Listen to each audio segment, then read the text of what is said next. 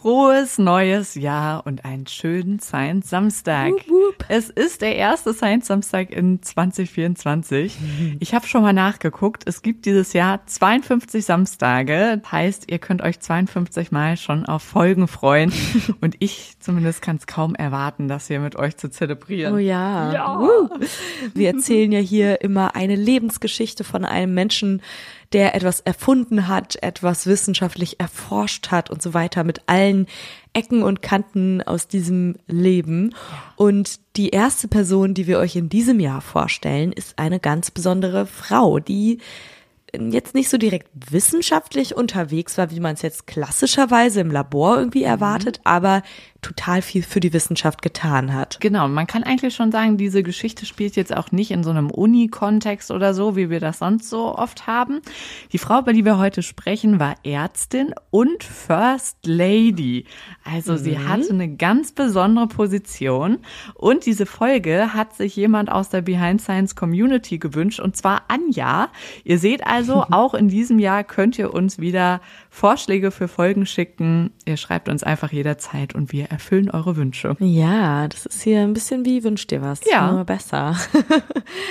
also, wir erfüllen hier heute Anjas Wunsch. Und zwar stellen wir euch heute eine sehr unkonventionelle und inspirierende Frau vor. Mildred Scheel heißt sie und sie ist die Gründerin der Deutschen Krebshilfe. Behind Science. Geschichten aus der Wissenschaft. Mit Marie Eickhoff und Luisa Pfeifenschneider. Wir können wieder die Zeitreisenuhr anstellen. Wir schrauben sie 92 Jahre zurück. Denn Mildred ist ein Silvesterkind. Auch super passend für diese Folge. Sie wurde Silvester geboren 1931. Also wahrscheinlich war der Jahreswechsel für ihre Eltern 1931 ganz besonders aufregend. Das glaube ich auch. Wurde sie Ja. am 31. oder am, Am, am 1. 31. Das heißt, sie Oh kann immer so ins neue Jahr feiern. Immer reinfeiern, das stimmt. Es gibt, äh, oder rausfeiern. Gibt äh, deswegen aber auch, weil du es gerade ansprichst, gab es Stress mit der Urkunde, Ah, ja. weil da irgendwie der Standesbeamte, der war anscheinend noch so verpeilt vom Reinfeiern, der hat das falsche Jahr drauf geschrieben. Ach, wie witzig. Ja. Ja, stimmt. Er ist mal eben mal äh, ein Jahr jünger als gedacht. Genau. Oder? Genau, so war's, ja. Aber sie ist schon ein Jahr älter. Egal. Was auch noch ganz schön ist, sie wurde in der Stadt geboren, in der du jetzt wohnst, Louis, in Köln. Ah, ja, stimmt. Das finde ich natürlich, fühle mich natürlich auch direkt dann verbunden. Ja. Ich habe auch geguckt, ob ich noch genauer rausfinde, wo sie geboren wurde, ob sie vielleicht irgendwie hier in der Nähe aufgewachsen Ah. ist bei mir. Aber das habe ich leider nicht rausfinden können. Also wenn das jemand weiß, es interessiert mich natürlich immer sehr, sowas. Ähm, Finde ich irgendwie immer spannend, so auf den Spuren von so bekannten Menschen zu also wandeln. jetzt ist sie auch nicht so weit von dir entfernt. Ich hoffe, es klingt jetzt nicht makaber. Sie hat ein Grab in Bonn auf dem Friedhof. Ah ja, okay.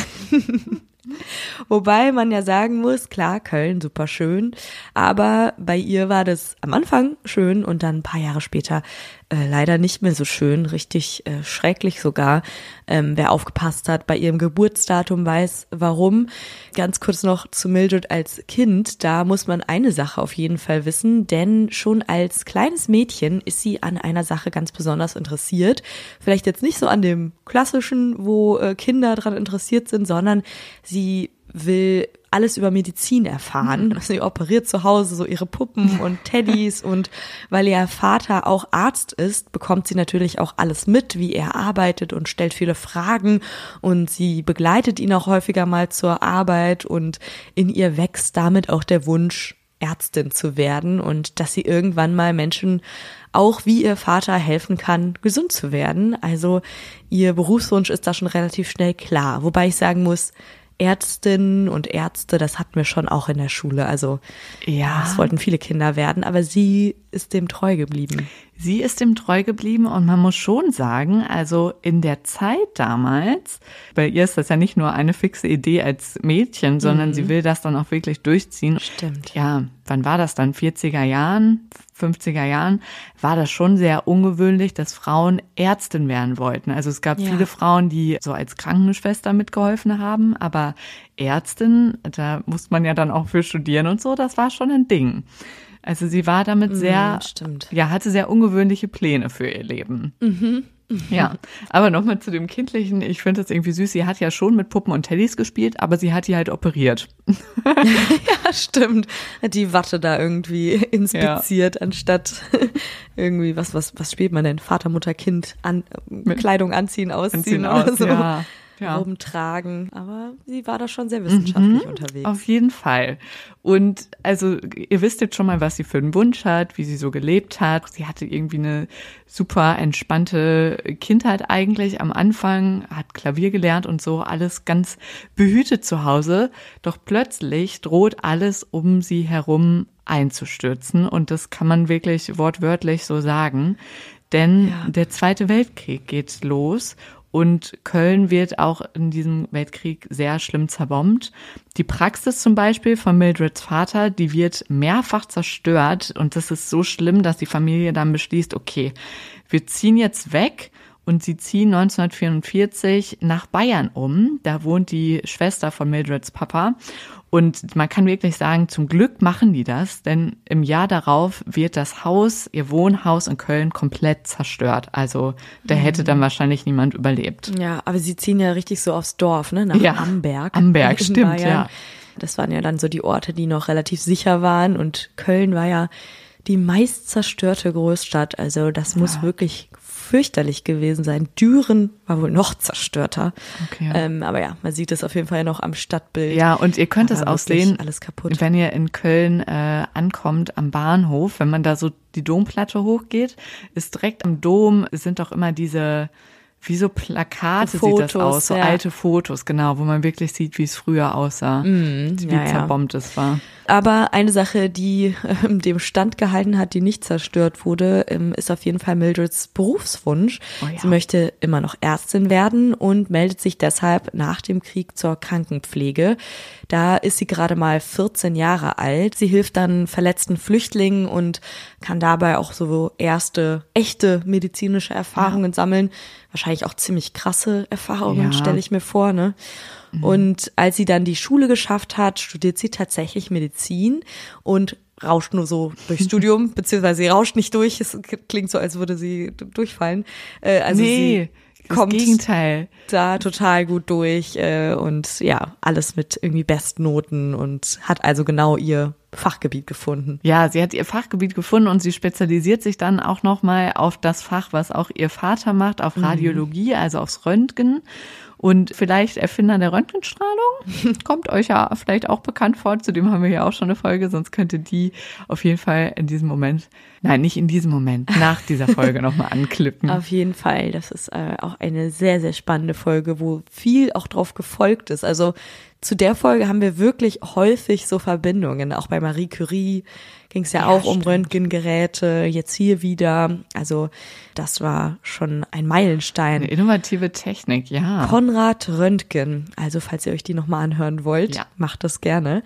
Mildred eifert also ihrem Vater ziemlich nach, plant auch seine Praxis zu übernehmen und hatte eigentlich schon so ihre ganze Zukunft mhm. irgendwie im Kopf auf dem Papier durchgeplant und dann kommt leider alles ein bisschen anders. Ihr Vater hat einen Herzinfarkt und stirbt. Da ist Mildred gerade 31 Jahre alt und noch in ihrer Facharztausbildung und so kann sie dann nicht die Praxis übernehmen. Sie wird verkauft und es ist klar, sie muss sich was Neues suchen. Also da ja. muss sie das erste Mal von ihrem dann vorher sehr straighten Weg so ein mhm. bisschen abweichen.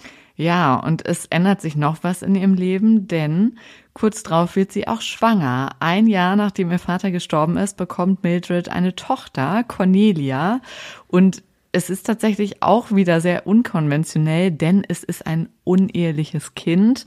Und ja, könnt ihr euch vorstellen, damals in der Gesellschaft nicht unbedingt sehr angesehen. Der Vater von diesem Kind ist Filmregisseur, aber die beiden bleiben nicht zusammen. Mildred zieht Cornelia alleine auf. Das heißt, ab dem Moment ist sie dann auf einmal beides. Sie ist Mutter und Ärztin. Ja, das stelle ich mir auch richtig, richtig hart vor. Also Ja. Auch gerade der Beruf der Ärztin mit Nachtschichten und so weiter ist Mhm. ja auch super, super anstrengend.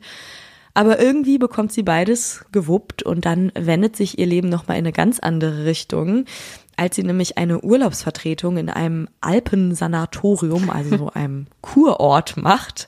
Äh, es ist so eine Heilanstalt am Tegernsee, stelle ich mir ganz nett vor. Ja. Lernt sie da einen Patienten sehr gut kennen, und Mhm. zwar Walter Scheel. Das ist ein Name, der einem vielleicht schon mal begegnet ist. Er ist Politiker und erholt sich damals am Tegernsee von einer Nierensteinoperation und die beiden kommen sich da Näher. näher. Können wir so sagen. Ja, das ist wirklich eine Begegnung, die Mildreds Leben verändern wird, denn die zwei heiraten. Als Mildred 36 ist, heiratet sie ihren Walter und damit beginnt ein komplett neues Leben für sie. Sie wohnen dann zusammen in Köln. Und sie ist natürlich jetzt in wieder einer neuen Rolle. Also irgendwie ständig muss sie ihre Rolle verändern, obwohl sie so einen straighten Plan hatte. Sie ist halt jetzt Politiker-Ehefrau. Und Walter wird nur drei Monate nachdem sie geheiratet haben zum Außenminister ernannt. Das bedeutet, er ist jetzt nicht mehr nur irgendein Politiker, sondern Außenminister. Und für Mildred ändert sich dadurch auch sehr viel. Auf einmal hat er nur noch wichtige Termine. Sie muss auch ihr Leben komplett nach seinem Kalender planen, denn sie hat jetzt auch so Aufgaben, da muss sie halt als Gattin repräsentieren. Sie muss irgendwie zu wichtigen Essen mit und so. Ja, das ähm, ja, sind ganz neue Aufgaben für sie. Ja, genau. Und in diesem ganzen Termin ähm, Ja. bekommen sie aber trotzdem noch ein Kind und adoptieren auch einen Waisenjungen aus Bolivien. Also sie ist jetzt dreifach Mutter, kümmert sich um diese drei Kinder und gleichzeitig muss sie noch eine eigene Praxis wuppen, die Wow. sie äh, eröffnet hat. Also die hat wirklich irgendwie, ich weiß auch nicht, mehr, mehr Stunden in ihrem Tag gehabt oder einfach sehr viel Energie. Ja. Oder meine Theorie, sie brauchte wenig Schlaf. Ich glaube, wahrscheinlich. die Erfolg, erfolgreiche Menschen zeichnet vor allem aus, dass sie wenig Schlaf brauchen. Aber- also so schätze ich sie ein. Ja, stimmt. Ich glaube auch so. Also gerade PolitikerInnen und wahrscheinlich deren Angehörige schlafen sehr wenig. Aber wir müssen ja auch mal ehrlich sein jetzt an dieser Stelle. So ganz ewig schafft sie das auch nicht. Ja. Ja, ist ja auch super verständlich. Nebenbei lässt sich da nicht noch eine Praxis wuppen. Das heißt, davon muss sie sich verabschieden. Es ist also irgendwie schon so ein, wir haben schon gesagt, das ist irgendwie ein trauriger Moment, ne? So, Ja. man denkt so, ach nö, jetzt, da hat sie so drauf hingearbeitet und irgendwie so viel schon durchgestanden und jetzt klappt's am Ende doch nicht. Trotzdem war ihr Leben, glaube ich, in dem Moment sehr erfüllend. Also, da war ja sehr viel los in ihrem Alltag, ne? Es gibt Das stimmt, aber halt nicht das, was sie eigentlich geplant hat. Ja. Also man weiß natürlich nicht, wie es ihr damit ging. Was aber ganz schön ist, ist, wie sie dann so ihre restlichen Aufgaben miteinander verwebt hat. Äh, Eine langjährige Mitarbeiterin von ihr hat mal gesagt, Oft war das so, wenn ein Anruf von zu Hause kam, hat sie sofort, musste sie den weiterleiten in jede Besprechung. Mildred hat wohl gesagt, leite mir den immer weiter. Und dann saß die manchmal halt auch in so einer Besprechung und hat dann irgendwie da mitten in der Versammlung vor allen hauptsächlich Männern, die da saßen, von irgendwelchen Anzügen gesprochen, die noch gereinigt werden müssen, Schuhen, hier so Schulgespräche oder irgendwie ging es dann um Kinder mit Halsschmerzen. Ja, das stelle ich mir auch ganz lustig vor, wie da die Männer in, in Nadelstreifenanzügen saßen Ja. und wahrscheinlich auch nur so dachten, hä, okay, wie, wie kann sie auf einmal von Weltgeschehen zu Halsschmerzen hier Mhm. switchen? Also sie war schon auch eine Multitasking. Ja, ich Frau. musste denken an diese Netflix-Serie Working Moms, wo auch äh, die Mütter dann irgendwie gar nicht. versuchen, direkt wieder zu arbeiten und dann aber die Milch mitten im Meeting einschießt und so und die Bluse auf einmal Flecken hat. Aber genau so stellen wir uns das doch vor, irgendwie, dass sich das gut irgendwie in Zukunft verbinden lässt. Ja, Also natürlich doppelt belastend und besser wäre es, es würden sich beide Partner da gleichermaßen kümmern. Aber es ist natürlich schon nicht schlecht, wenn man die Möglichkeit hat, das zu verbinden. Ja, und zumindest die Nadelstreifenmänner in der Runde können ja Teil davon sein, dass es nicht so unangenehm ist. Ja, das ja. stimmt. Und das hat sie dann eben auch zugelassen. Dann wird das Ganze oder dann wird der Terminkalender aber nochmal voller, oh, ja. weil Walter Scheel Bundespräsident wird, als sie 43 ist. Das heißt, sie wird First Lady und damit eine der wichtigsten Politiker-Ehefrauen überhaupt überhaupt. Sie ist noch mehr für die Repräsentation nach außen zuständig und das Ganze mit eben drei Kindern und eigentlich ihrem Berufswunsch. Aber wie gesagt, den musste sie ja so ein bisschen zur Seite stellen. Mhm. Und die ganze Patchwork-Familie zieht dann in die Villa Hammerschmidt und sie verwandelt wohl diese Villa, so wird's zumindest immer beschrieben, mhm. in so eine Art Villa Kunterbund. ähm, es wird wirklich ganz normal, dass immer mal ein Kind im Schlafanzug durch die Villa flitzt und sie hat da schon sehr großen Einfluss auf die Art, wie ja auch Politik gemacht wird ja, und stimmt. wie dort gelebt wird und das Ganze so nach außen wahrgenommen wird. Also sie hatte da so ein bisschen ihren eigenen Kopf auf jeden Fall. Ja, hat sich das ja auch schön gemacht, glaube ich. Und es gehört jetzt aber auch dazu, also First Lady ist eine sehr besondere Rolle, denn es gehörte auch dazu, dass sie als First Lady eine soziale Aufgabe übernimmt. Stopp, jetzt kommt ganz kurz Werbung. Werbung Ende.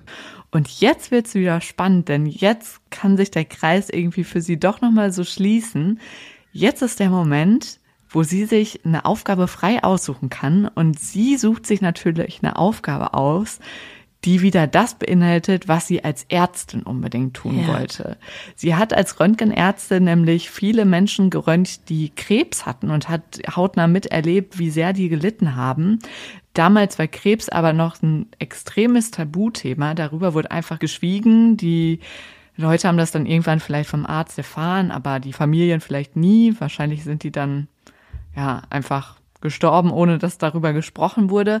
Und mhm. das wollte sie ändern, in der Hoffnung, dass sich mehr Menschen trauen, darüber zu sprechen und vor allem zur Vorsorgeuntersuchung zu gehen, damit der Krebs früher erkannt wird und die Patientinnen eben nicht erst in der Praxis auftauchen, wenn alles schon viel zu spät ja. ist.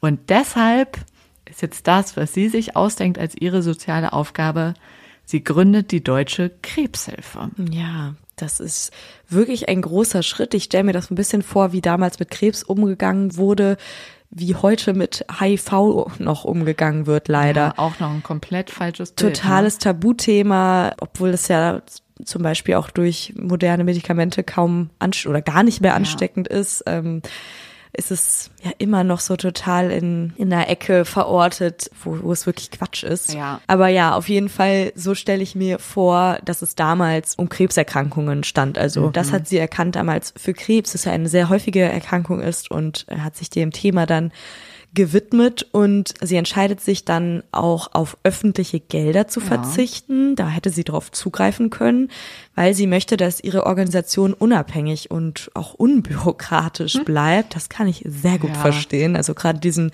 Bürokratieteil. Das bedeutet aber, sie muss selbst Menschen überzeugen, sich mit ihr zusammen zu engagieren. Und genau an dem Punkt entdeckt sie ein weiteres fantastisches Talent von sich.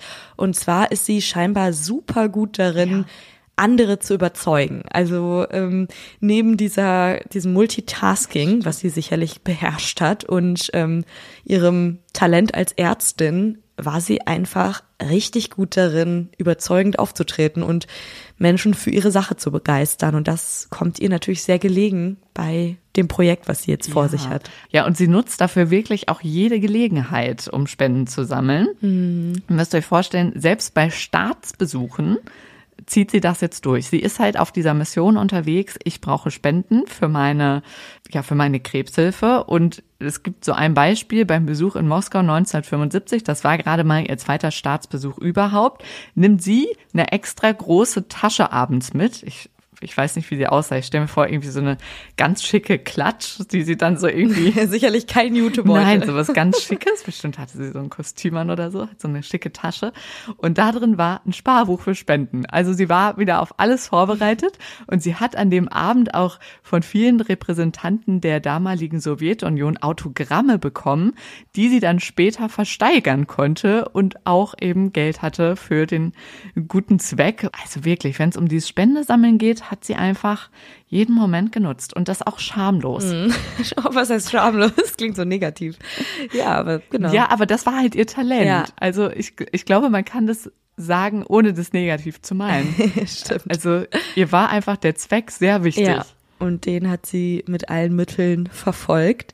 Sie wird aufgrund ihres Engagements mehrfach als Frau des Jahres gewählt und die Krebshilfe stattet zum Beispiel schnell Kliniken mit modernen Früherkennungsgeräten aus. Also das war ja so ein Eckpunkt, diese Früherkennung. Und ähm, ja, sie streitet auch manchmal mit der Ärzteschaft. Also sie hat auch keine Angst davor, da in Konfrontation zu gehen und weist sie zum Beispiel auch darauf hin, dass sie Ja. mit veralteten Methoden arbeiten. Und das Praktische ist eben, dass sie nicht nur ein Thema hatte, für das sie sich interessiert hat, sondern sie hatte ja auch das wissenschaftliche Hintergrundwissen. Also sie wusste ja ganz genau, Ja. wovon sie spricht und ähm, ein Das ist es, glaube ich. Ja. Sie, äh, das ist das bessere Wort. Sie hat es nicht ohne Scham gemacht, sondern ohne Angst. Ja, ja, und, und, und mit sehr viel Wissen einfach. Ja. Also, dass sie keine Angst hat, das hätte ja auch sein können, wenn sie kein Studium gehabt hätte, aber sie Stimmt. konnte einfach sehr selbstbewusst auftreten und jeder konnte ihr das abnehmen, weil sie eben ein medizinisches Studium hatte. Und das ist ja auch heute noch so, wenn in der Politik Felder besetzt werden von Menschen, die etwas in die Richtung studiert haben, dann finde ich, dass man denen häufig eher Glauben schenkt stimmt, ja. als ähm, wenn diese aus einer ganz anderen Richtung kommen. Manchmal trifft es vielleicht auch nicht zu, aber bei ihr sicherlich. Und ihr geht es bei den Behandlungen und bei dieser Konfrontation gegenüber anderen Ärztinnen und Ärzten häufig vor allem um einen Punkt, und zwar die Behandlungen zu humanisieren. Also dabei nicht nur auf den Körper zu achten und nicht nur die Krankheit an sich zu behandeln, sondern auch die Seele und so das psychische Wohlbefinden nicht außer Acht zu lassen. Sie hat wohl einmal gesagt, denn die Seele des Patienten braucht ebenso viel Hilfe wie sein Körper. Und das ist ja was, was heute, finde ich, schon mehr in den Köpfen drin ist. Aber da hat sie vielleicht auch einen Teil zu beigetragen, dass das so passiert ist und Ja. äh, ja, man da eben ganzheitlich auf den Menschen geschaut hat. Und das ist auch was, was sie auch schon beobachten konnte bei ihrem Papa, weil der auch wohl so jemand war, der war irgendwie verständnisvoll, hatte aber auch so die nötige Abgeklärtheit, die man dann brauchte, vielleicht um so eine Diagnose zu übermitteln. Aber ich glaube, sie hat auch schon als Kind halt ganz viel so aufgesogen, ja, so aufgesogen, wie man halt es mit Menschen sprechen muss, dass es gut ist. Ja. Kann ich mir vorstellen. Jetzt kommt leider eine, nochmal so eine traurige Wendung, denn Total. Das finde ich ganz ja, traurig. das ist ganz traurig und tragisch und irgendwie denkt man sich, nee, es kann doch jetzt nicht sein. Mm. Aber tatsächlich ist es so, dass Mildred selbst dann Krebs bekommt, zehn Jahre nachdem sie die Deutsche Krebshilfe gegründet hat. Und erstmal ist das was, was sie geheim hält. Also nicht, weil sie Schwierigkeiten hätte, über diese Krankheit zu sprechen, aber sie hat Angst, dass das jetzt den Menschen Hoffnung nimmt. Also, dass sie ausgerechnet an Krebs jetzt erkrankt ist, dass das irgendwie den Leuten den Mut nimmt. Und das wollte sie auf keinen Fall. Und als es dann aber rauskommt, passiert tatsächlich genau das Gegenteil. Die Menschen fühlen natürlich mit, aber es gibt noch viel mehr Unterstützung für die Deutsche Krebshilfe. Ich glaube, das war dann äh, schon beruhigend, aber tatsächlich haben die das erst kurz vor ihrem Tod bekannt gegeben. Das ist schon krass. Aber ich kann Ja. den Gedanken dahinter auch irgendwo ein bisschen nachvollziehen. Also sie wollte ja immer Hoffnung stiften und dann ist es ein bisschen Ja, wie so, ein- so, das Schicksal. Ironie des Schicksals. Oder ja, so, ne? Ironie des ja. Oh. Schicksals, ja, auf jeden Fall, ja. Ja, und sie stirbt dann auch recht jung mit 54 Jahren, Mhm. aber die deutsche Krebshilfe gibt es bis heute. Also sie hinterlässt da wirklich etwas für noch viele, viele Jahre bis heute und sehr viele Straßen sind nach ihr benannt, Preise, Schulen, Forschungszentren, also Mildred Scheel, der Name ist sehr bekannt geworden eben und sehr geehrt geworden. Und das Allerwichtigste, Krebs ist heute kein Tabu mehr. Das kann man ihr auf jeden Fall zuschreiben. Ja. Und das ist halt so super, weil Krebs jetzt in vielen Fällen wirklich geheilt werden kann, wenn es früh genug Mhm. erkannt wird. das ist der Punkt auf jeden Fall, diese Früherkennung. Ja, also es geht nicht nur Ja. darum, cool, wir trauen uns jetzt drüber zu reden, so wie bei, Mhm. äh, keine Ahnung, wir trauen uns über Sex zu sprechen oder so, sondern es Mhm. hat wirklich einen medizinischen Sinn. Ja, ja, und das stimmt. man kann es auch messen. Vor der Gründung der Deutschen Krebshilfe in den 70er Jahren, da überlebte nur jeder vierte Mensch mit Krebs und heute ist es jeder zweite. Also klar, es sind, es sind natürlich auch, es wurde viel Forschung in der Zwischenzeit gemacht und so. Es liegt jetzt nicht nur daran, dass wir drüber sprechen, mhm. aber das führt eben dazu, dass sich mehr Menschen trauen, früher mal zu überprüfen, ob sie es vielleicht haben. Also es gibt ja einfach mhm. super gute Methoden mittlerweile. Und es ist wichtig, daran weiter zu forschen, weil immer mehr Menschen Krebs bekommen. Also es ist tatsächlich eine Krankheit und es bleibt eine Krankheit, die viele von uns betreffen könnte. Unter anderem natürlich, weil wir alle älter werden. Ich fand die Zahlen ein bisschen gruselig, aber wir müssen sie mal aussprechen. Etwa die Hälfte der deutschen Bevölkerung erkrankt im Laufe ihres Lebens an Krebs. Boah, das finde ich auch heftig. Ja. ja. Also weiterhin ein super wichtiges Thema. Für alle ist das wichtig. Also auch andere darüber zu informieren und natürlich auch auf sich selbst zu schauen. Mildred Scheel wollte dem Thema den Schrecken nehmen und damit die Krankheit auch bekämpfen. Ja, und damit letztendlich auch ähm, hat sie Menschenleben gerettet. Ähm, ja. ja, also einiges, was sie da geschafft hat. Und guck mal, heute haben wir zum Beispiel darüber geredet. Wenn ja. ihr das jetzt weiter erzählt, dann äh, habt ihr es auch gemacht.